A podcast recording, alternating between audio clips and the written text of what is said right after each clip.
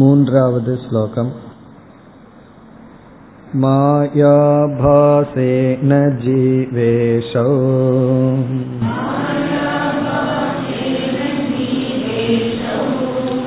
करोतीति श्रुतत्वतः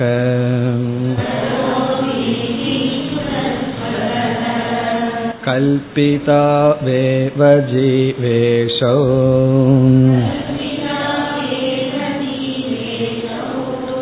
ताभ्यां सर्वं प्रकल्पितम्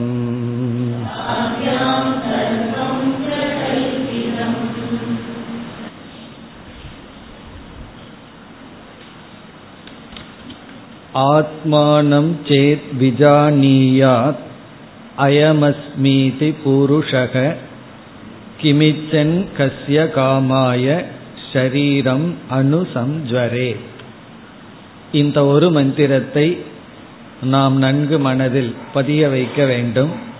காரணம் இந்த மந்திரத்தினுடைய விளக்கம் இந்த முழு அத்தியாயம். ஒவ்வொரு சொல்லாக எடுத்துக்கொள்ளப்பட்டு விளக்கம் வர இருக்கின்றது.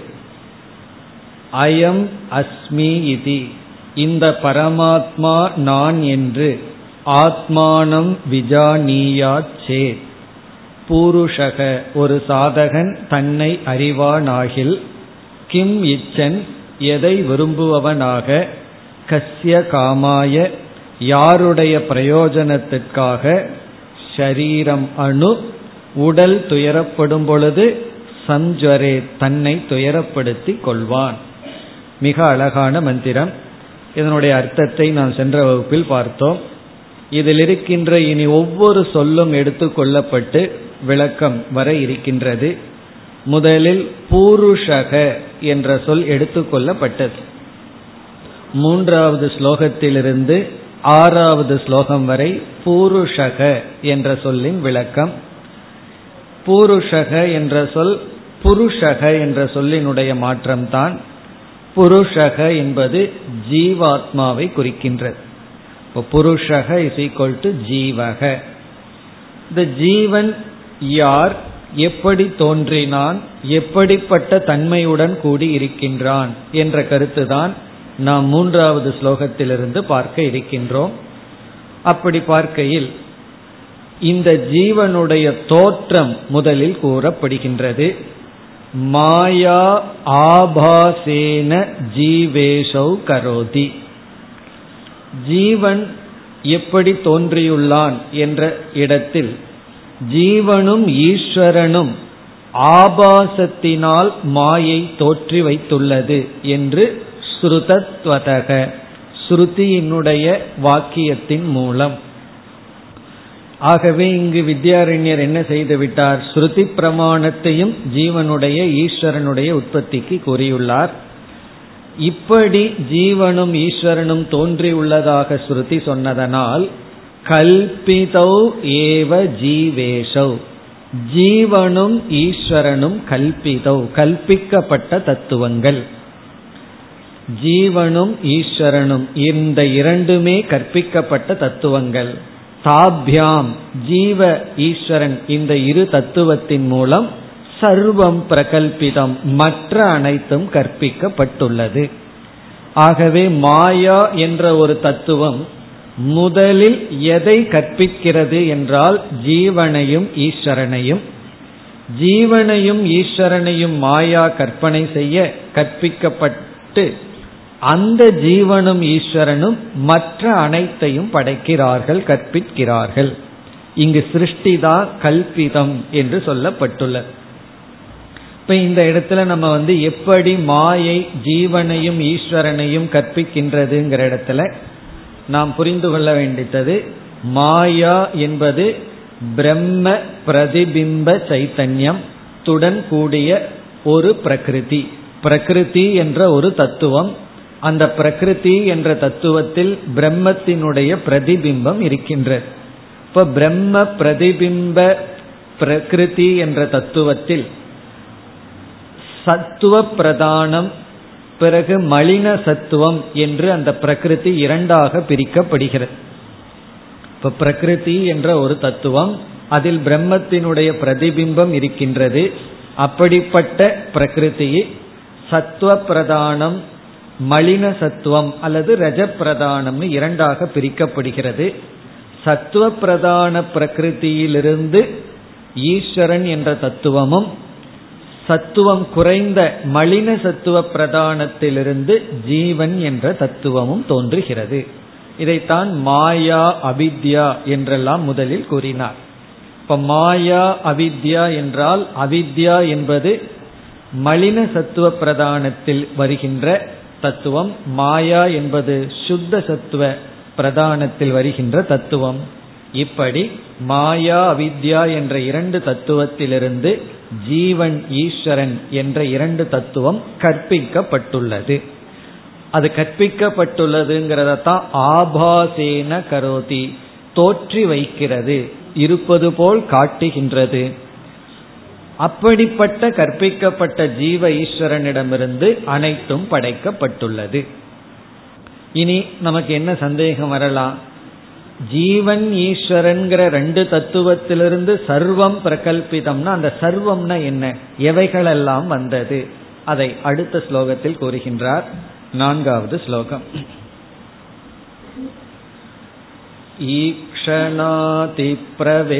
ईक्षणातिप्रवेशान्ताः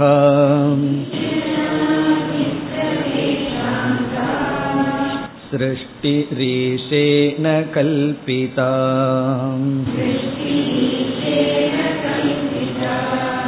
जाग्रतातिविमोक्षान्तः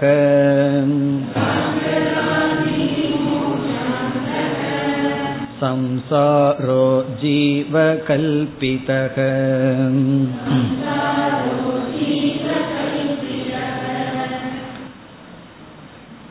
ஈஸ்வரனிடமிருந்து என்ன தோன்றியுள்ளது? ஜீவனிடமிருந்து என்ன தோன்றியுள்ளது? அதுதான் இங்கு சொல்லப்பட்டுள்ளது.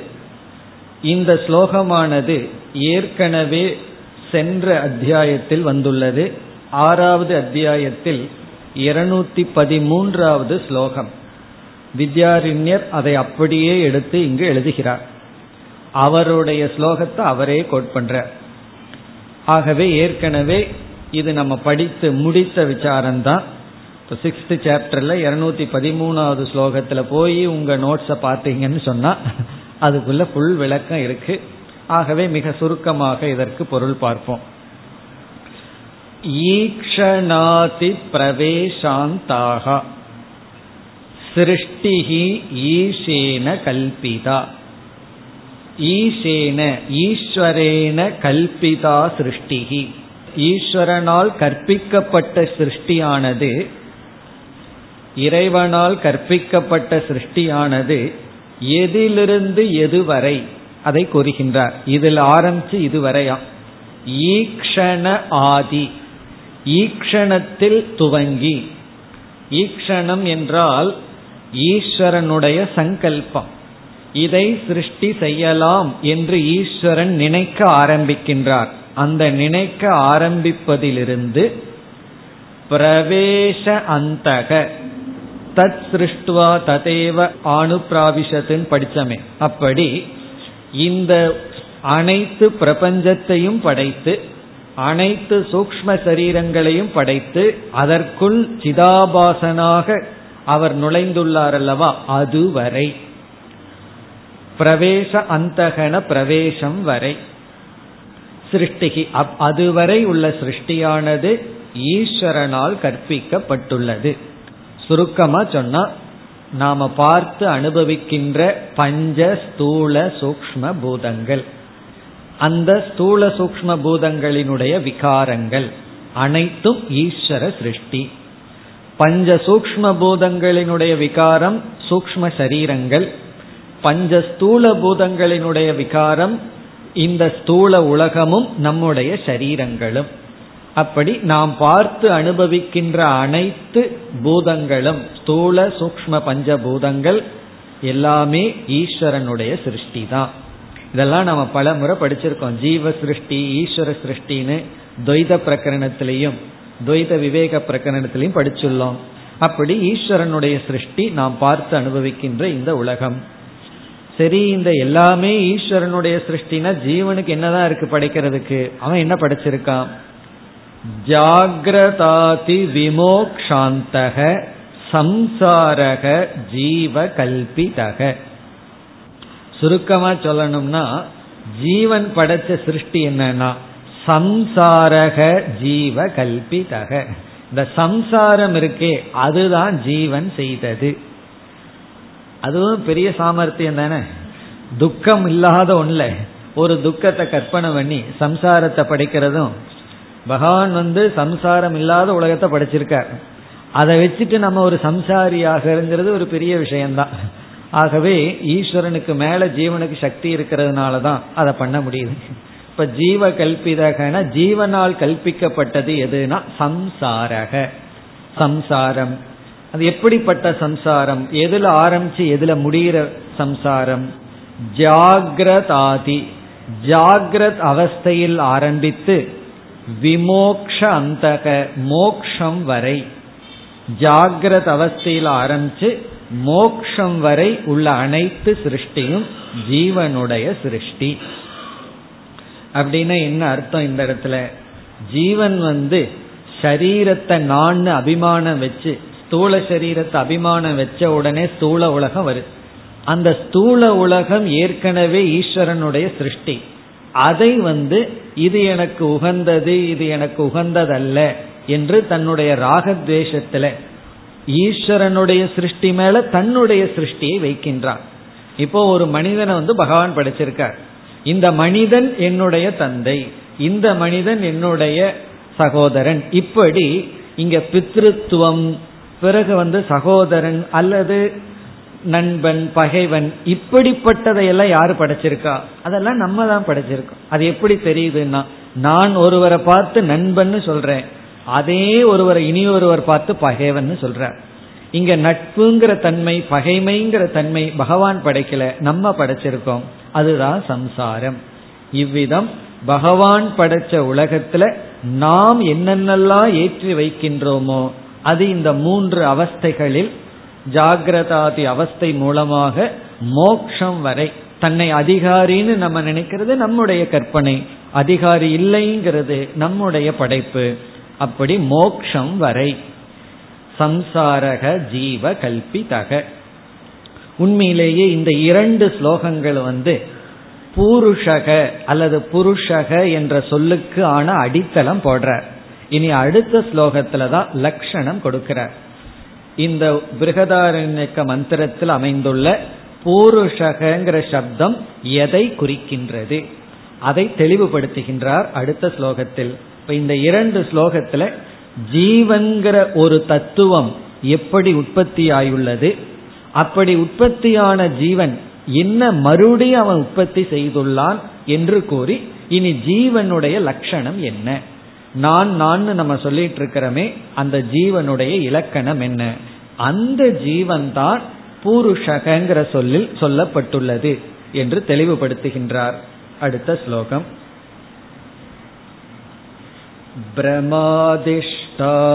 भ्रमादिष्टानभूतात्मा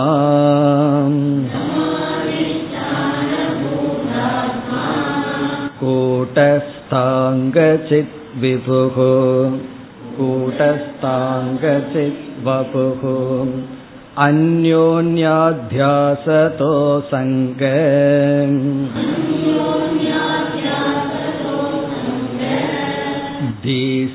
धीस्तज्जीवोऽत्र पूरुषः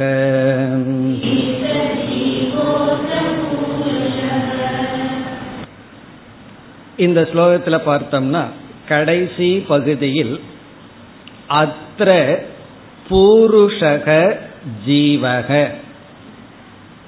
அசங்க தீஸ்த ஜீவக அத்திர பூருஷக. அத்ர என்றால் அஸ்மின் பிருகதாரண்யக உபனிஷத் வாக்கியே. இந்த பிருகதாரண்யக உபனிஷத் வாக்கியத்தில் அப்படின்னு என்ன அர்த்தம்? முதல் ஸ்லோகத்துல உபனிஷத் மந்திரத்தையே குறிப்பிட்டிருந்தார். அந்த மந்திரத்தில் பூருஷக பூருஷக என்ற சொல் யாரை குறிக்கின்றது என்றால் ஜீவக ஜீவனை குறிக்கின்றது. இனி அடுத்த கேள்வி ஜீவன்கிறது யார்? ஜீவனுடைய சொரூபம் என்ன தன்மை என்ன? எப்படிப்பட்டவன்? இனி மற்ற சொற்கள் அனைத்தும் ஜீவனை விளக்குகின்ற சொற்கள். ஜீவன் என்ற சொல்லுக்கான விளக்கம். இந்த விளக்கத்துல என்ன இருக்கின்றது அப்படின்னு பார்த்துட்டு விளக்கத்துக்குள்ள போவோம். இந்த ஜீவன்கிற சொல்லுக்குள் இருக்கின்ற தத்துவம் வந்து ஆத்ம தத்துவம் அல்லது பிரம்ம தத்துவம். அந்த பிரம்மனை வந்து வெஷ்டியா சொல்லும் போது ஆத்மான்னு சொல்றோம். ஆகவே ஆத்ம தத்துவம் இதற்குள் அடங்கி இருக்கின்றது. பிறகு வந்து இந்த ஆத்மா எப்படி இங்கு இருக்கின்றது எதற்கு ஆதாரமாக இருக்கின்றது என்று இங்கு ஆத்ம தத்துவத்தை கூறி இந்த ஆத்ம தத்துவம் தவறாக புரிந்து கொள்ளப்பட்டு ஒரு அத்தியாசமும் நடைபெற்று இறுதியில் ஆத்ம அனாத்மாவினுடைய கலவையாக ஜீவன் என்ற தத்துவம் விளங்கிக் கொண்டிருக்கிறது என்று சொல்கிறார். ஆத்ம தத்துவம் ஜீவன்கிற சொல்லுக்குள்ள இருந்தாலும் அது அப்படியே புரிந்து கொள்ளப்படாமல் அனாத்மாவுடன் கலந்து ஒரு அத்தியாசத்தின் விளைவாக இங்கு ஜீவன் விளங்கிக் கொண்டிருக்கின்றது. ஒரு குழப்பம் இருக்குன்னு சொல்ற. அது நம்ம இந்த மந்திரத்தை பார்த்தோம்னா என்ன குழப்பம்னு தெரிந்து விடும். இப்ப முதல் வரிக்கு செல்வோம். பிரம அதிஷ்டான பூதாத்மா. பிரம அதிஷ்டானம். பிரம அதிஷ்டானம்னு சொன்னா தவறுக்கு ஆதாரமாக. பிரம அப்படின்னா மிஸ்டேக் தவறு. இப்ப நம்ம வந்து என்ன சொல்லலாம்? கயிறு இருக்குதல்லவா? அதை நம்ம பாம்பா பார்த்துட்டு இருந்தோம் அப்படின்னா அந்த கயிற்றை என்ன சொல்லலாம்? பிரம அதிஷ்டானம்னு சொல்லலாம். பாம்பு என்கின்ற பிரமைக்கு அதிஷ்டானம். பிரமன மிஸ்டேக் அந்த இடத்துல என்ன தப்பு பண்ணியிருக்கோம்? பாம்புங்கிற தப்ப பண்ணியிருக்கோம்.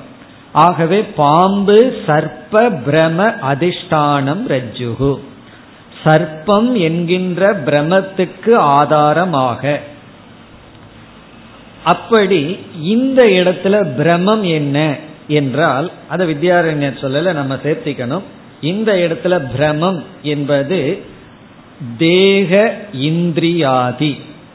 தேகம் இந்திரியம் முதலிய ஷரீரம் அதுதான் பிரம இப்ப பிரம இஸ் ஈக்வல் டு ஷரீரம் சூக்ம ஸ்தூல ஷரீரம் பிரம அதிஷ்டானம். இந்த சரீரத்துக்கு அதிஷ்டானம். பூதாத்மா. இங்க பூதம்னா இருக்கின்ற வர்த்தமான. சரீர பிரம அதிஷ்டான ரூபேன வர்த்தமானக ஆத்மா. ஆத்மான பரமாத்மா. அதாவது முக்கிய ஆத்மா. தேகம் அல்லது ஷரீரம் என்கின்ற பிரமைக்கு அதிஷ்டானமாக இருக்கின்ற ஆத்மா. இந்த ஆத்மாவினுடைய லட்சணம் என்ன? இந்த ஆத்மா என்ற சொல் விளக்கப்படுகிறது அடுத்த பகுதியில்.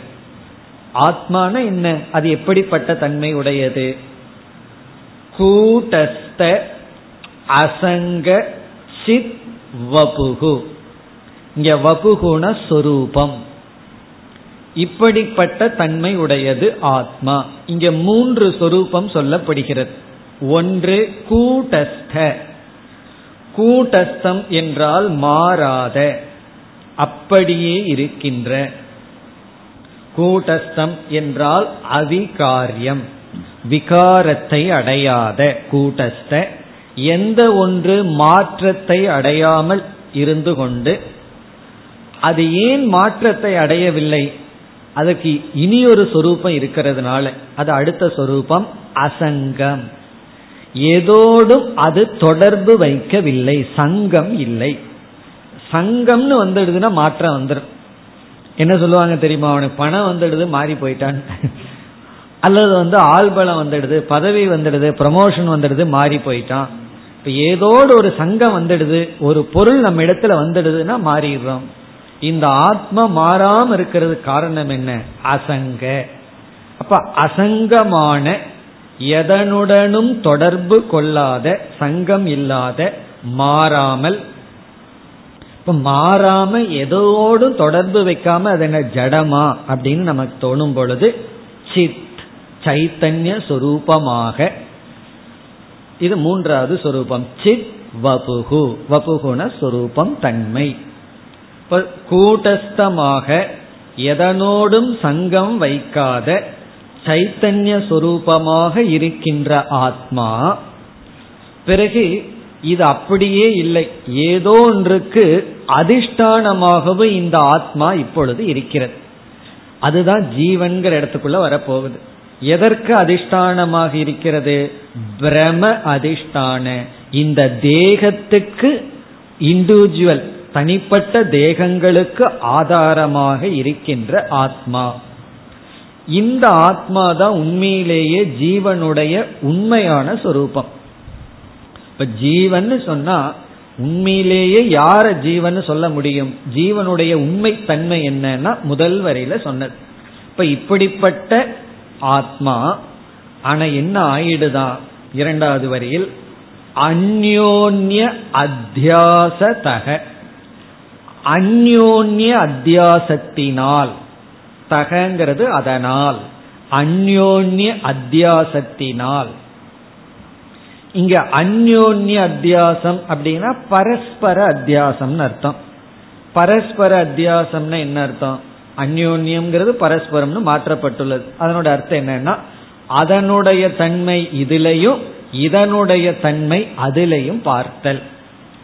அப்ப அதனுடைய இதனுடைய இங்க ரெண்டு இருக்கணுமே இங்க ரெண்டு என்ன இருக்கு? என்றால் ஒன்று அதிஷ்டான ஆத்மா இனி ஒன்று அத்தியஸ்த பிரமா ஏற்றி வைக்கப்பட்ட எதுன்னு நம்ம பார்த்தோம்? ஷரீரம் தேகம். ஆகவே தேகத்தினுடைய தன்மையும் ஆத்மாவினுடைய தன்மையும் ஒன்றோடு ஒன்று கலக்கப்பட்டு விட்டது.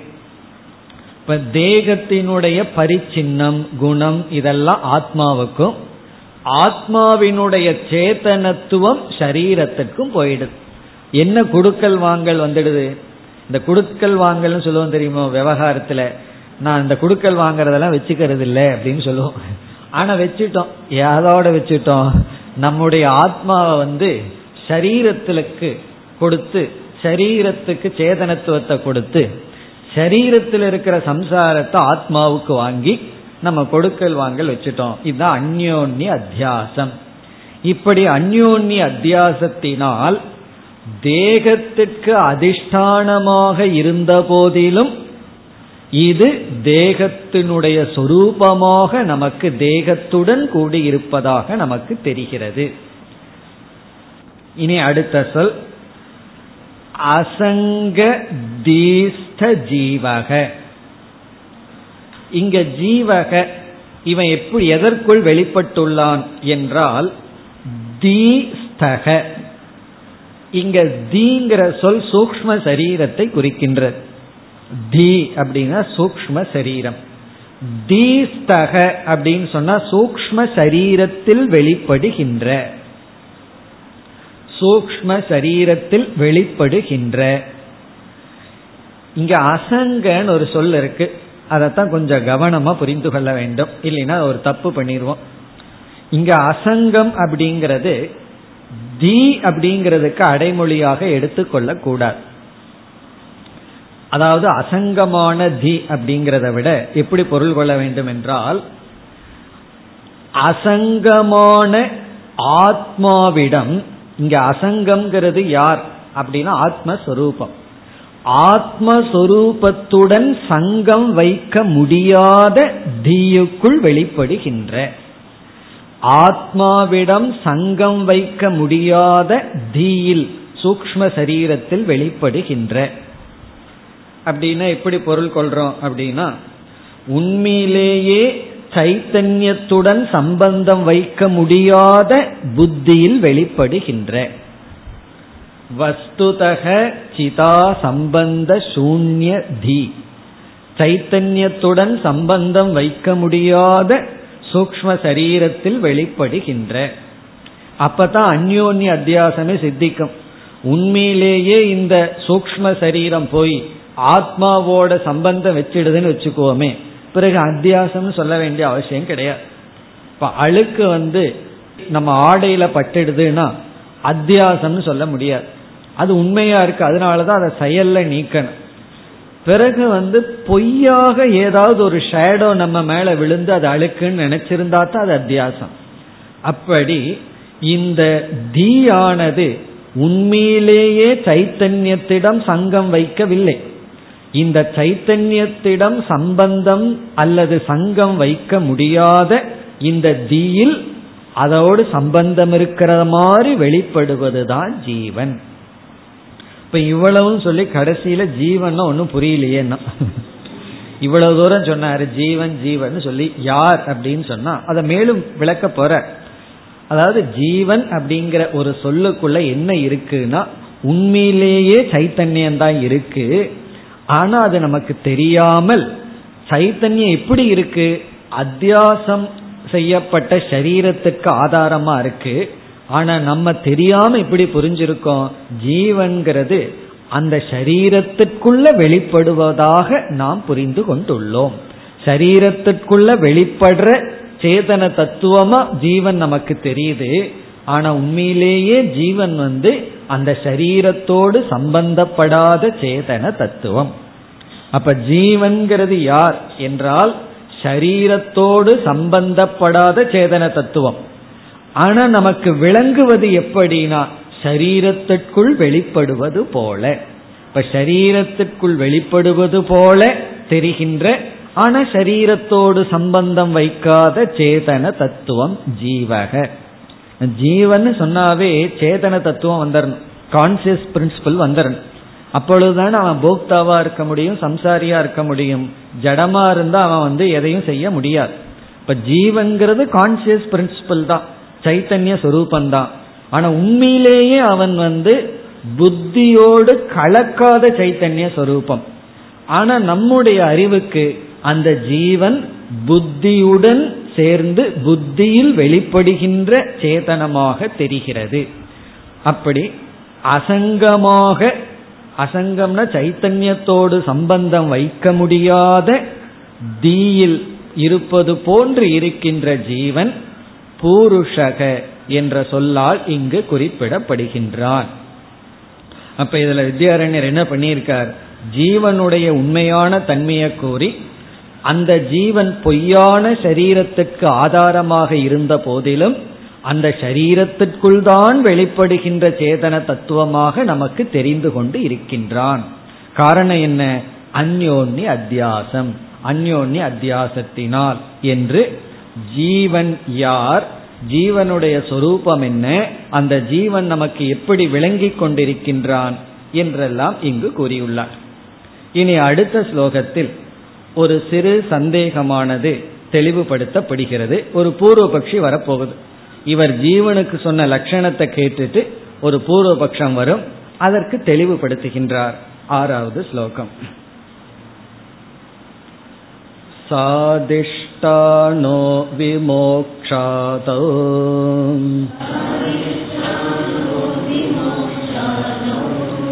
जीवोऽधिक्रियते न तु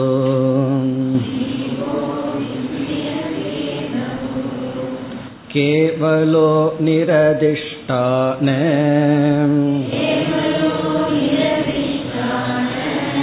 विभ्रान्ते क्वाप्यसिद्धितः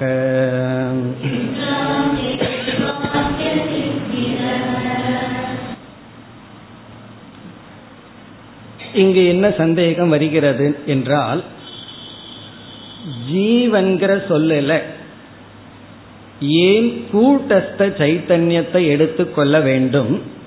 வெறும் சிதாபாசத்தை மட்டும் எடுத்துக்கொள்ளலாம் அல்லவா? ஏன் வந்து ஒரிஜினல் சைத்தன்யத்தை எடுத்துக்கணும்? ஜீவன் சொன்னாவே சம்சாரி தான் அப்படி இருக்கையில் ஏன் அந்த ஜீவன்கிற சொல்லல முக்கிய சைத்தன்யத்தையும் பொருளாக எடுத்துக்கொள்ள வேண்டும். நாம் ஏன் வந்து ஜீவன்கிற சொல்லல வெறும் ஆபாசத்தை மட்டும் எடுத்துக்கொள்ள கூடாது. சிதாபாசத்தை மட்டும் எடுத்துட்டு ஜீவன் சொல்லலாமே. அதை விட்டுட்டு அதற்கு அதிஷ்டானமான சைத்தன்யத்தையும் ஜீவன்கிற சொல்லற்குள் ஏன் சேர்த்தி கொள்ள வேண்டும்? இதுதான் சந்தேகம் இதுதான் கேள்வி. இதே கேள்வி வேறொரு கோணத்தில் இனி அடுத்தது பிறகு நம்ம பார்க்க போறோம். அப்ப ஜீவன் சொன்னா வெறும் ஆபாசத்தை மட்டும் எடுத்துக்கணும் சிதாபாசத்தை மட்டும் எடுத்துக்கணும். ஏன் வந்து அதிஷ்டானத்தையும் சேர்த்து எடுத்துக்கொள்ள வேண்டும்? இந்த கேள்விக்கு இங்கு பதில் சொல்லப்படுகிறது. எப்பொழுதும் நாம் ஆபாசத்தை எடுத்துக்கொண்டால் அந்த ஆபாசத்தை மட்டும் தனியா எடுத்துட்டு நம்ம விசாரம் பண்ண முடியாது. ஆபாசத்துடன் அதிஷ்டானமும் சேர்ந்தே இருக்கும். நம்ம பிரிக்கவே முடியாது. பிரிக்க முடிஞ்சா நம்ம பிரிச்சு எடுத்திருக்கலாம். ஆனா பிரிக்க முடியாது. எப்படின்னா கயிற்றை பார்த்து பாம்புன்னு நினைச்சிட்டு இருக்கோம். பாம்பை மட்டும் எடுத்துட்டு போய் ஏதாவது ஆராய்ச்சி பண்ண முடியுமோ? ஒன்றும் பண்ண முடியாது. பாம்பை தூக்கினோம்னா கயிறும் சேர்ந்து தான் வரும். ஆகவே கயிற்றுடன் சேர்ந்துதான் பாம்பே நமக்கு வந்து விசாரத்துல வரும். அதை வந்து விவகாரத்துக்கு கொண்டு வர முடியும். நமக்கு வந்து அங்க பாம்பு எட்டு அடி தெரியுதுன்னா அங்க கயிறும் எட்டு அடி தான் இருக்கும். பாம்பு எந்தெந்த கோணத்துல அங்க இருக்குன்னு சொல்றோமோ அந்தந்த கோணத்துல தான் கயிறும் இருக்கு. ஆகவே எந்த ஒரு அத்தியஸ்த வஸ்துவும் ஆதாரத்தை நீக்கி நம்ம அதை எடுத்துக்கொண்டு விவகாரம் செய்ய முடியாது. அதை பத்தி பேசவே முடியாது. ஆகவே இங்கு வந்து நம்ம ஜீவன் ஒன்னு எடுத்துட்டோம் அப்படின்னா அந்த ஜீவன் பொய்யான ஆபாசமாக இருந்தாலும் அதிஷ்டானத்தை விட்டு விட்டு நாம் ஜீவனை மட்டும் எடுத்துக்கொள்ள முடியாது. அதுதான் இங்க ஒரு காரணம் கூறுகிறார். பிறகு பல கோணங்கள்ல இதை நம்ம புரிந்து கொள்ளலாம். இனி ஒரு கோணத்துல பார்த்தோம் அப்படின்னா ஜீவனை வந்து வெறும் ஆபாசமா மட்டும் எடுத்துட்டோம்னு வச்சுக்கோமே ஜீவன்கிறது யார்? வெறும் புத்தியில பிரதிபிம்பிக்கின்ற சைத்தன்யம்னு மட்டும் எடுத்துட்டோம் அப்படின்னா அந்த பிரதிபிம்பிக்கின்ற சைத்தன்யம் மித்தியா சம்சாரியா இருக்கு. அது வந்து சம்சாரியா இருக்கு. பிறகு அந்த ஜீவனுடைய மோக்ஷம்னு வர்ற காலத்துல என்ன ஆகும்? அந்த ஆபாசம் முழுமையா நீங்கிறது தான் மோக்ஷம்னு ஆயிரும். ஆகவே மோக்ஷங்கிறது இறுதியில ஸ்வநாசக மோக்ஷம் அப்படின்னு ஒரு பிரசங்கம். அப்படி ஒரு பிரச்சனை வந்துடும் ஏன்னா தன்னை அழிக்கிறது தான் மோக்ஷம் ஆயிரும். மோக்ஷ காலத்துல வந்து இந்த இடத்துல நம்ம விதேக முக்தியை பற்றி சொல்றோம். விதேக முக்தி காலத்துல ஆபாச சைத்தன்யம் இருக்க போறதில்லை. ஆகவே ஒருத்தனுடைய முழுமையான மோக்ஷங்கிறது தன்னுடைய நாசம். இப்படி சொன்னோம் அப்படின்னா யாராவது வந்து மோட்சத்தை விரும்புவார்களா? மோக்ஷங்கிறது ஸ்வநாசம். தன்னையே அழிச்சுக்கிறது தான் மோக்ஷங்கிறது கேட்கறதுக்கே நல்லா இல்லை. நம்மை அழிச்சுக்கிறது மோக்ஷம் அல்ல. நம்ம இதை விட பெட்டரா இருக்கிறது மோக்ஷம். ஆகவே மோக்ஷங்கிற காலத்துல என்ன இருக்கணும் அப்படின்னு சொன்னா நான் இருக்க விரும்புறது தான் மோட்சமே தவிர இந்த நான்கிறத அழிக்கிறது மோட்சம் அல்ல. அப்ப ஜீவன்கிற சொல்லுக்குள்ள கூட்டஸ்தான் இருந்தாதான் மோக்ஷத்துல நான் கூட்டஸ்தனா இருக்கிறேன். நான் அசம்சாரியா சைத்தன்ய சொரூபமா இருக்கிறேன்னு சொல்ல முடியும். வெறும் சிதாபாசத்தை மட்டும் எடுத்துட்டோம் அப்படின்னா மோக்ஷங்கிறது என்னுடைய இல்லாமை. சில பேர் வந்து நம்ம இடத்துல கேட்பார்கள் உனக்கு நான் ஏதாவது உனக்கு உதவி பண்ணணுமா? அப்படின்னு சொல்லி. என்ன சொல்வார்கள் தெரியுமா? நீ இங்கிருந்து போனாவே போதும். பெரிய உதவி. அப்படின்னு சொல்றது போல சில பேர்த்துக்கு நம்மளுடைய ஆப்சன்ஸ் தான் பிளஸ்ஸிங் நம்ம இல்லாம இருக்கிறதா அவங்களுக்கு வந்து செய்யற உதவி. அப்படி ஆயிரு மோட்சம்ங்கிறது. பிறகு நமக்கு எப்படி தோணும்? அப்படி யாராவது சொல்றாங்கன்னு வச்சுக்கோமே. நீ என் கண்ணு முன்னாடி இல்லாம இருக்கிறதா நீ செய்யற உதவின்னு சொன்னா எப்படி இருக்கு நமக்கு? அதே போல மோக்ஷங்கிறது என்னன்னா நான் இல்லாம போறது. அந்த நிலை வரக்கூடாது. அப்படி என்றால் ஜீவன்கிற சொல்லல அதிஷ்டானமும் இருந்தாக வேண்டும். ஆகவே இங்க என்ன சொல்றார்? அதிஷ்டானத்துடன் கூடிய தத்துவந்தான் ஜீவன் எடுத்துக்கொள்ள வேண்டும். அவன்தான் மோட்சத்துக்கு முயற்சி செய்து இறுதியில் அதிஷ்டான சுரூபமாக தன்னை உணர்ந்து கொள்கிறான் என்று பதில் கூறுகின்றார். இப்பொழுது ஸ்லோகத்திற்குள் சென்றால் சாதிஷ்டானக அதிஷ்டானத்துடன் கூடிய சாதிஷ்டானக அப்படின்னா அதிஷ்டானத்துடன் கூடிய. இங்க அதிஷ்டானம்னா ஆத்மா அசங்க சித் வபுகு அசங்கமான சைத்தன்யமான கூட்டஸ்தனான ஒரு சொரூபம்.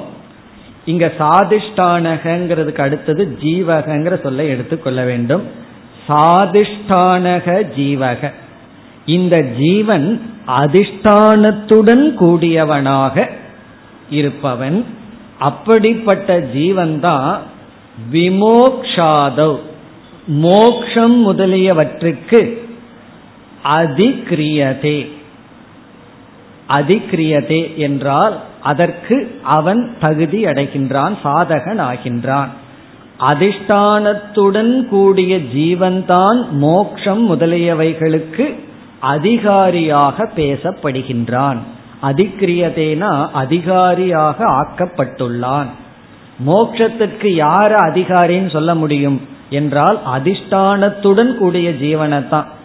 வெறும் அத்தியஸ்தனை வந்து மோக்ஷத்துக்கு அதிகாரி ஆக்க முடியாது. ஏன்னா அவன் இல்லாம போறவன். பிறகு மோக்ஷ யார் அனுபவிக்கிறார்கள் அப்படின்னு ஒரு கேள்வி வந்துடும் கடைசி காலத்துல மோக்ஷங்கிற இடத்துல நானே இல்லைன்னா பிறகு நானே இல்லாத மோட்சம் யாருக்கு வேணும் அப்படின்னு ஒரு கேள்வி வந்துடும் இப்ப வந்து ஒருவர் வந்து ஒரு கோடி ரூபா உங்களுக்கு தர்றேன் அதை செத்ததுக்கு அப்புறம் யூஸ் பண்ணிக்கங்கன்னா அப்புறம் நம்ம என்ன சொல்லுவோம்? அந்த ஒரு கோடி ரூபா எனக்கு எதுக்குன்னு கேட்டுருவோம். இறக்குற வரைக்கும் அதை நீங்க டச் பண்ண முடியாதுன்னு சொன்னா சில பேர் அப்படித்தான் பணத்தை சேர்த்து வச்சுட்டு போவார்கள். தேவைப்படும் தேவைப்படும் தேவைப்படும்னே சேர்த்து வச்சுட்டு கடைசியில் அது யாருக்கோ பயன்படும். அவ்விதத்தில் இந்த ஜீவன்கிறது யார்னா? மோக்ஷ காலத்துல இருக்க வேண்டித்தவன். அவன் வந்து அதிஷ்டானத்துடன் கூடியவன் தான் பிறகு யாரு அல்ல? நது கேவலக. நது கேவலக அப்படின்னு என்ன?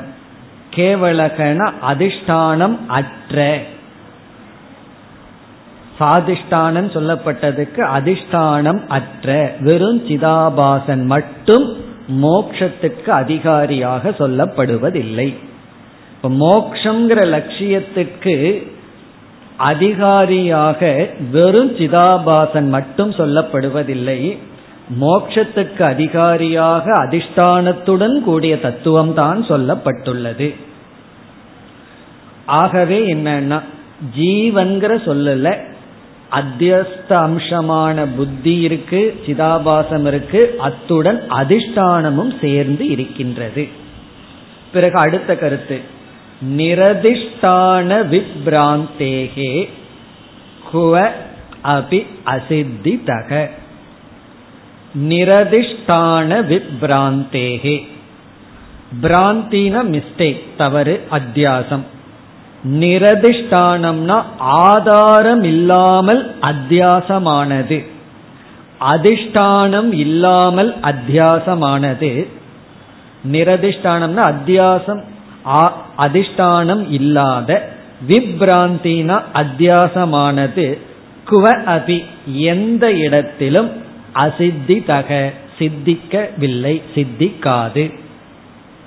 அப்படின்னா என்ன அர்த்தம்? ஒரு இடத்துல நம்ம தவறான ஒரு நோக்கு நமக்கு வருதுன்னு சொன்னா அதற்கு ஆதாரம் இருக்க வேண்டும். ஏதாவது ஒரு வாய்ப்பு இருக்க வேண்டும். அப்படி இல்லை அப்படின்னா மிஸ்டேக் கூட பண்ண முடியாது. ஒரு தப்பு பண்றோம் அப்படின்னா அந்த தப்பு பண்றதுக்கு ஏதாவது ஒரு ரீசன் இருக்கணும் வாய்ப்பு அங்கு இருக்க வேண்டும். வாய்ப்பே இல்லாம எந்த விதத்திலையும் தவறா புரிந்து கொள்ள முடியாது. ஒருத்தன் தப்பா புரிஞ்சிருக்கான்னா கண்டுபிடிக்கணும். ஏன் தப்பா புரிஞ்சிருக்கான் அதை கண்டுபிடிக்கணும். என்ன தவறுக்கு என்ன ஹேது அதிஷ்டானம் என்ன? அதை பார்க்கணும். இப்ப வந்து பாம்பை பார்க்கிறோம் அப்படின்னா கண்டிப்பா அங்க கயிறு இருக்கிறதுனால தான் இல்லைன்னா பூமியினுடைய பிளவு இருக்கலாம். பூ சித்திரம் சொல்வார்கள். பூமி வந்து காஞ்ச அப்படி வெடிஞ்சு கிடக்கலாம். அதனால தப்பு. எனி மிஸ்டேக் நம்ம கேள்விப்பட்டோம்னா அங்கு ஒரு அதிஷ்டானம் அதற்கு ஒரு ஹேது இருக்க வேண்டும். இப்ப நிரதிஷ்டான விப்ராந்தி எங்கும் இல்லை. அதிஷ்டானம் இல்லாத பிராந்தியானது இருக்க முடியாது. ஆகவே எந்த ஒரு தப்புக்கும் ஆதாரம் இருக்க வேண்டும். இங்கு தேகம் என்ற அத்தியாசத்திற்கு ஆதாரம் என்று ஒன்று இருக்க வேண்டும். அது ஆத்மா. அதையும் நாம் சேர்த்தி கொள்ள வேண்டும். இதே கருத்து மிக தெளிவாக விளக்கப்படுகிறது. இனிமேல் நம்ம வந்து பார்க்க போறோம். அடுத்த பகுதியிலும் இந்த கருத்து சற்று தெளிவாக வித்யாரண்யர் விளக்க போறார். அதாவது நான் சொல்லும் பொழுது அங்க நான்கிற சொல்லல சைத்தன்யத்தையும் சேர்த்தி கொள்ளதான் வேணும். சைத்தன்யத்தை சேர்த்தி கொள்ளாமல் நம்ம வந்து வெறும் ஆபாசத்தை மட்டும் எடுத்துக்கொள்ள கூடாது. எந்த ஒரு மிஸ்டேக்கை பார்த்தாலும் அதுக்கு காரணம் ஒன்று இருக்க வேண்டும். அந்த காரணத்தை ஆதாரமா வச்சுதான் அங்க மிஸ்டேக் வருது. சரி காரணம் அதிஷ்டானம் இருந்தா ஏன் மிஸ்டேக் வருதுன்னா அதுதான் அஜானம் அந்த அஜானம் வந்து அத்தியாசத்துக்கு காரணம். இப்ப அஜானம் அந்த அஜானம் என்னன்னா அரகுர ஜானம் சொல்றோம். அதாவது மாலை நேரத்துல தெரிஞ்சும் தெரியாம இருக்கும் பொழுது நம்ம அதை பார்க்கிறோம். இந்த அரகுர ஞானத்தை தான் நம்ம சாஸ்திர ரீதியா சாமானிய பிரதீதி விசேஷ அப்பிரதீதின்னு சொல்லுவோம். சாமான்யமா அது தெரியுது விசேஷமா தெரியல. இப்ப சாமான்யமா தெரியறதுனால அதிஷ்டானத்துக்கு நம்ம போறோம். விசேஷமா தெரியாததுனால அத்தியாசத்துக்கு போகின்றோம். ஆகவே இதெல்லாம் அத்தியாசத்துக்கான நிபந்தனைகள். ஒன்று அங்க அதிஷ்டானம் இருக்கணும். அதை சாமான்யமா தெரிஞ்சிருக்கணும். விசேஷமா தெரியக்கூடாது. அங்கு ஒரு அத்தியாசம் வர வேண்டும். அந்த அத்தியஸ்த வஸ்துவை மட்டும் எடுத்துட்டு நம்ம விசாரம் பண்ண முடியாது. அத்தியஸ்தத்தை எடுக்கும் பொழுது நம்மை எரியாமல் அதிஷ்டானத்தையும் சேர்த்து எடுத்துக்கிறோம். பாம்பை எடுக்க போனா கயிறையும் சேர்ந்து தான் எடுப்போம். அதே போல சிதாபாசத்தை எடுக்க போனோம்னா சைத்தன்யத்தையும் சேர்ந்து தான் எடுப்போம். இதெல்லாம் ஒரு எக்ஸாம்பிள் வரைக்கும் தான். நான் வந்து பானைக்குள்ள இருக்கிற சூரியன் எடுக்க போகும்போது சூரியன் கைக்கு வருதான்னு கேட்கக்கூடாது. அதெல்லாம் ஒவ்வொரு இடத்துல எவ்வளவு பொருந்துமோ அந்த அளவுக்கு தான். இப்ப ரீசெண்டா ஒரு அத்தியாசத்தை நான் கேள்விப்பட்டேன். அதுக்கப்புறம் ஆராய்ச்சி பண்ணி காரணத்தை கண்டுபிடிச்சேன். வாய்மை அப்படின்னு தலைப்பு உள்ள புஸ்தகத்தை ஒருவர் பார்த்துட்டு இதுக்குள்ள லிப்ஸ்டிக்கை பற்றிய விளக்கம் இருக்கான்னு கேட்டார். எனக்கு புரியல இப்படி எப்படி தப்பு பண்ண முடியும்? வாய்மைங்கிற புஸ்தகத்தை படிச்சுட்டு லிப்ஸ்டிக்கை பற்றி இதில் எழுதியிருக்கான்னு எப்படி தப்பு பண்ண முடியும்னு ஆராய்ச்சி பண்ணி கண்டுபிடிச்சேன். எப்படின்னா இந்த கண்ணுக்கு மை போடுவோமல்ல அது கண் மை மை கருப்பா இருக்கும் அது கண்ணுக்கு போட்டுக்கும். அதே போல வாய்க்கு போடுற மை வாய்மை. அப்படின்னா வாய்மைனா என்னன்னா வாய்க்கு போடுற மை அது என்ன லிப்ஸ்டிக் ஆகவே லிப்ஸ்டிக்கை பத்தி யாரோ எழுதியிருக்காங்க. அது யார் எழுதியிருக்காங்கன்னு பார்த்தாவது. இவங்க யாராவது லிப்ஸ்டிக்கை பத்தி எழுத முடியுமான்னு யோசிக்கணும். இப்படியெல்லாம் சந்தேகம் இப்படியெல்லாம் விப்ராந்தி. இப்ப எந்த ஒரு பிராந்தி அதற்கு ஒரு அதிஷ்டானம் இருக்க வேண்டும். யாராவது கற்பனை பண்ண முடியுமா? வாய்க்கு போடுற மை அது லிப்ஸ்டிக்கு அதை பத்தி ஒரு சாமி வேற விளக்க எழுதியிருக்கார். இப்படி வந்து எந்த ஒரு பிரமம் இருந்தாலும் அதற்கு வந்து ஒரு காரணம் இருக்க வேண்டும். அதனாலதான் பூர்வபக்ஷி வந்து சும்மா சொல்ல மாட்டான். ஒரு காரணத்தை சொல்லி அதனால இப்படின்னு சொல்லுவான். அதற்கு நம்ம சரியான பதில் சொல்ல வேண்டும். இத்துடன் பூருஷக என்ற சப்தம் விசாரம் முடிவடைகிறது. இப்ப பூருஷக என்றால் ஜீவன். ஜீவன்கிற சொல்லல பொய்யான சிதாபாசமும் உண்மையான ஆத்மாவும் கலந்திருக்கின்றது. இனி அடுத்த ஸ்லோகத்திலிருந்து உபனிஷத் மந்திரத்தில் உள்ள வேறு பாகத்தை எடுத்து விளக்க வருகின்றார். ஏழாவது ஸ்லோகம். அதிஷ்டானாம்ச சம்யுக்தம்.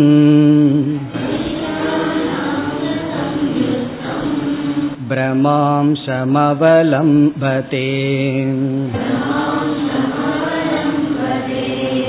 यदा तदाकं संसारी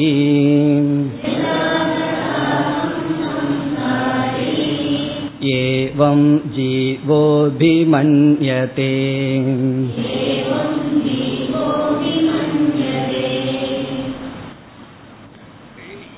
ஏழாவது ஸ்லோகத்திலிருந்து பதினெட்டாவது ஸ்லோகம் வரை. ஏழிலிருந்து பதினெட்டு வரை. ஆத்மானம் விஜானியார் என்ற பகுதியை விளக்குகின்றார்.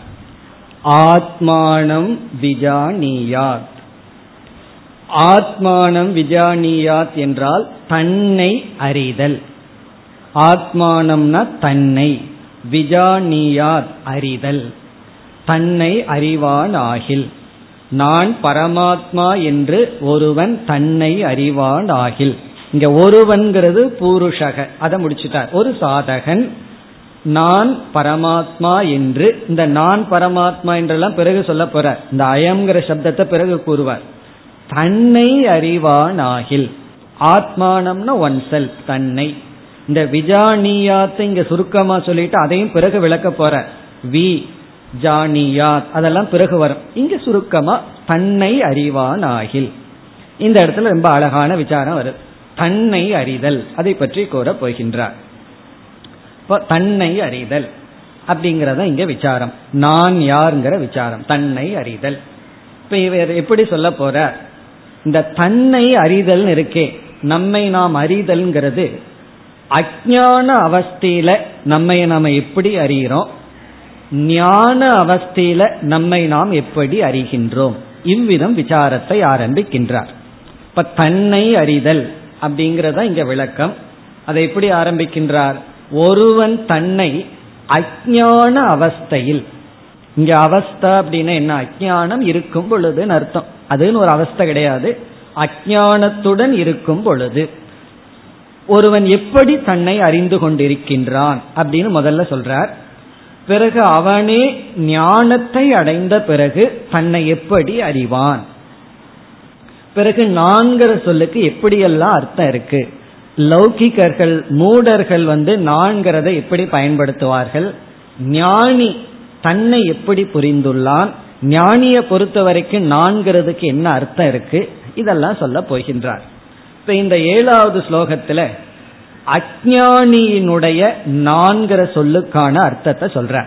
ஒரு அஜானி தன்னை எப்படி நான் என்று புரிந்து கொண்டிருக்கின்றான்.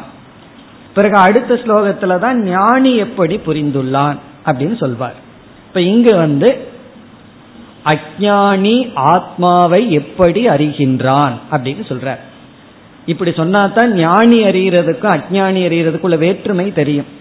ஆகவே அஜானியினுடைய ஆத்மானம் விஜானியார் அஜானி ஆத்மாவை அறிந்துள்ளது எப்படி? அதை இங்கு கூறுகின்றார். எப்படி அஜானி அறிந்துள்ளான்? அதிஷ்டான அம்ச சம்யுக்தம். அதாவது அதிஷ்டானத்துடன் கூடிய அதிஷ்டான அம்ச. அதிஷ்டான அம்சம்ங்கிறது இங்கு ஆத்மஸ்வரூபம். கூட்டஸ்த அசங்க சித் வபுகு. அப்படிப்பட்ட அதிஷ்டான அம்ச அதிஷ்டானத்துடன் கூடிய சம்யுக்தம்னா அதிஷ்டான அம்சத்துடன் கூடியதாக இருக்கின்ற ஆத்மாவை ஆத்மானம் அர்த்தம் ஆத்மாவை நான்கிற சொல்லுக்கான அர்த்தத்தை இவன் என்ன பண்ணியிருக்கான் அதிஷ்டான அம்ச சம்யுக்தம். அதிஷ்டான அம்சத்துடன் கூடியிருந்த போதிலும் பிரம அம்சம் அவலம்பதே. பிரம அம்சத்தை மட்டும் எடுத்துக் கொள்கின்றான். மனசுல புரிந்து கொள்கின்றான். அவலம்பதேன மனசுல கிரகித்துக் கொள்கிறான். பிரம அம்சம். பிரம அம்சத்தை மட்டும் இவனால கிரகிக்க முடிகிறது. பாம்பை மட்டும் இவன் புரிஞ்சுக்கிறான். கயிற்ற புரிஞ்சுக்கல. கயிற்ற பார்த்துட்டே பாம்பை மட்டும் கிரகிக்கிறான். அந்த பாம்பு வந்து பிரம அம்சம். ஆனா இந்த பிரம்ம அம்சத்துக்குள்ள இனி ஒண்ணு வேற சேர்ந்து இருக்கு அதையும் சொல்லிடுறார். அது என்ன? அதிஷ்டான அம்ச சம்யுக்தம். அதிஷ்டான அம்சத்துடன் கூடியிருந்த போதிலும் பிரம அம்சத்தை மட்டும் அவலம்பதே. கிரகித்து கொள்ளும் பொழுது. இரண்டாவது வரையில எதா எப்பொழுது எப்பொழுது எதா அவலம்பதே யதா பிரம அம்சம் ஏவ அவலம்பதே ஸ்வஸ்வரூபத்துவேன ஸ்வீகரோதின் அர்த்தம். தானாக எடுத்துக் கொள்கின்றான். பிரம அம்சத்தை மட்டும் ததா அப்பொழுது அகம் சம்சாரி இதி ஏவம் அப்பொழுது நான் சம்சாரி என்றே அகம் சம்சாரி இதி. நான் சம்சாரி என்று ஜீவக ஒரு ஜீவன் அபிமன்யதே நினைக்கின்றான். ஒரு ஜீவன் நினைக்கின்றான். ஒரு ஜீவன் வந்து எப்படி எப்பொழுது நினைக்கின்றான்? பிரம அம்சத்தை மட்டும் மனதில் கிரகித்து கொண்டு அப்படின்னு என்ன அர்த்தம்? நம்ம அந்த கரணத்துல வெளிப்படுகின்ற சிதாபாசத்தை மட்டும் புரிந்து கொண்டு அதிஷ்டான அம்சத்தை வந்து அவன் கிரகிக்காமல் எப்பொழுது பிரம்ம அம்சத்தோடு நின்று விடுகின்றானோ அப்பொழுது அவன் தன்னை சம்சாரி என்று சொல்கின்றான். ஆனா யாருமே தன்னை சம்சாரின்னு சொல்றது இல்லையேன்னா சம்சாரிங்கிற வார்த்தையை சொல்றது இல்லையே தவிர அதனுடைய அர்த்தத்துக்கு எத்தனையோ வார்த்தை இருக்கு. அதாவது தன்னை வந்து எனக்கு இது இல்லை அது இல்லைன்னு இந்த புலம்பல் இருக்கல்லவா? அந்த புலம்பலுக்கு பேர் தான் சம்சாரம். இப்பெல்லாம் இங்கிலீஷ் வந்து ரொம்ப கலந்துடுது. ஒருவர் வந்து என்னிடத்துல எப்பாவது ஒரு மாசத்துக்கு ஒருக்கா வந்து பார் போவார்கள். ஆறு மாசமா காணும். என்ன ஆறு மாசமா வரலையேன்னா நோ புலம்பிஃபையிங் அதனால வரல அப்படின்னா. எனக்கு புலம்பல் ஒண்ணு இல்லை அதனால வரல. அப்படின்னு என்ன அர்த்தம்? ஏதாவது புலம்பல் இருந்தா தான் வரணும். அப்படி இந்த புலம்பல் அந்த புலம்பல் தான் சம்சாரம். ஏதாவது யாரையாவது பத்தி குறை சொல்லிட்டு தன்னை பத்தி குறை சொல்லிட்டு தன்னிடத்துல ஒரு ஏழ்மை கிருப்பணத்துவம் அதுதான் சம்சாரம். அப்படி ஒருவன் தன்னை நினைக்கின்றான். ஜீவக அபிமன்யதே. ஒரு ஜீவன் நான் சம்சாரி என்று நினைக்கின்றான். இதுதான் தன்னை அறிதல். யார் பிரம்ம அம்சத்தை மட்டும் எடுத்துக்கொள்கின்ற அஜானி அப்படி அவன் எடுத்துக்கொள்ளும் பொழுது அதற்குள்ள அதிஷ்டான அம்சமும் இருக்கு. இவனால் அதிஷ்டான அம்சத்தை விட முடியாது. அதுக்குள்ள இருக்கு. இருந்தாலும் இதை அவன் எடுத்துக்கொள்ள முடியவில்லை. பிரம்ம அம்சத்தை மட்டும் எடுத்துக்கொண்டு நான் சம்சாரி என்று சொல்வது அஜானிகள் தன்னை அறிகின்ற விதம். இனி அடுத்த ஸ்லோகத்துல சரி ஞானிகள் தன்னை அறிகின்ற விதம் எப்படி? ஞானி தன்னை எப்படி அறிகிறார்கள்? மிக தெளிவாக கூறுகிறார் எட்டாவது ஸ்லோகத்தில். பிரமாம்சஸ்ய திரஸ்காராத். அதிஷ்டான பிரதானதாம். यदा तथा चितात्माहम्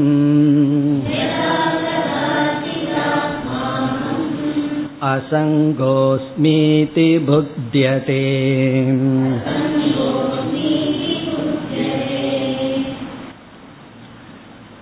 ஞானி எப்படி தன்னை புரிந்து கொள்கின்றான் அவன் தன்னை புரிஞ்சு கொள்றதுக்கு முன்னாடி ஒரு பெரிய காரியத்தை பண்ணிடுறான் அதை முதல்ல சொல்றார் பிரம அம்சஸ்ய திரஸ்காராத். பிரம அம்சத்தை திரஸ்காரம் செய்வதன் மூலம். பிரம அம்சம் அப்படிங்கிறது என்ன? பொய்யான அம்சத்தை திரஸ்காரா திரஸ்கரணம் செய்வதன் மூலம். திரஸ்கரணம்னா நீக்குவது நிஷேதக மித்யாத்வ நிச்சயம்.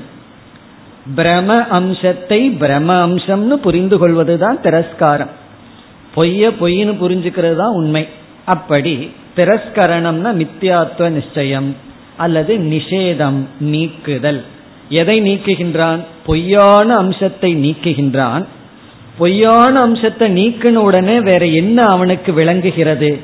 பாம்பை நீக்கின உடனே என்ன விளங்கும்? அதிஷ்டானம் விளங்கும். அதை கூறுகின்றார் அதிஷ்டான பிரதானதா. அதிஷ்டானத்தினுடைய பிரதானமானது வெளிப்படுகிறது. அதிஷ்டான பிரதானதா பிரம அம்சத்தை நீக்கி அதிஷ்டான பிரதானதா யதா இரண்டாவது வரையில யதா பவதி எப்பொழுது அதிஷ்டான பிரதானதா வருகின்றதோ அல்லது கூட்டஸ்தனுடைய அதிஷ்டான தன்மையை ஜீவனான ஜீவன் எடுத்துக் கொள்கின்றான் அதிஷ்டான பிரதானதா ஜீவேன ஸ்வீக்கிரியதே அப்படி முடிக்கலாம் வாக்கியத்தை. அதிஷ்டான பிரதானதா ஜீவேன ஸ்வீக்கிரியதே ஜீவனால் எடுத்துக்கொள்ளப்படுவது என்னவென்றால் நான் என்று ஜீவனால் எடுத்துக்கொள்ளப்படுவது என்னவென்றால் பிரம அம்சத்தை நீக்கி அதிஷ்டான அம்சத்தை பிரதானமாக எடுத்து கொள்கின்றான். அப்படின்னா என்ன அர்த்தம்? ஆதாரத்தை நான் எடுத்துட்டு அத்தியஸ்தத்தை நீக்கி விடுகின்றான். அப்படி நீக்கியவுடன் அவன் என்ன சொல்வான்? அவனுடைய நான்கிற சொல்லுக்கு அர்த்தம் எப்படி இருக்கும்? முதல்ல வந்து சம்சாரின்னு இருக்கும்னார். இங்க எப்படி இருக்கும்? சிதாத்மா அகம். அகம் சிதாத்மா அகம் அசங்கக அஸ்மி இது புத்தியதே. அகம் அசங்கக நான் அசங்கமானவன் அகம் சிதாத்மா நான் சைத்தன்ய சொரூபமானவன் இது புத்தியதே. இப்படி அறிகின்றான்.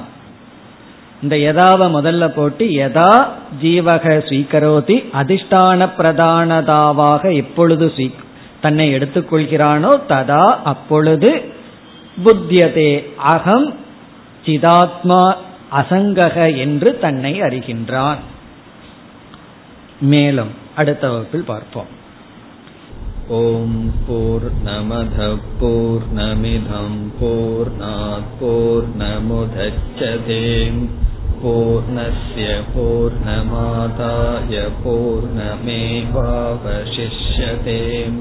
போர் நமுதச்சதேம் பூர்ணய பூர்ணமாதாய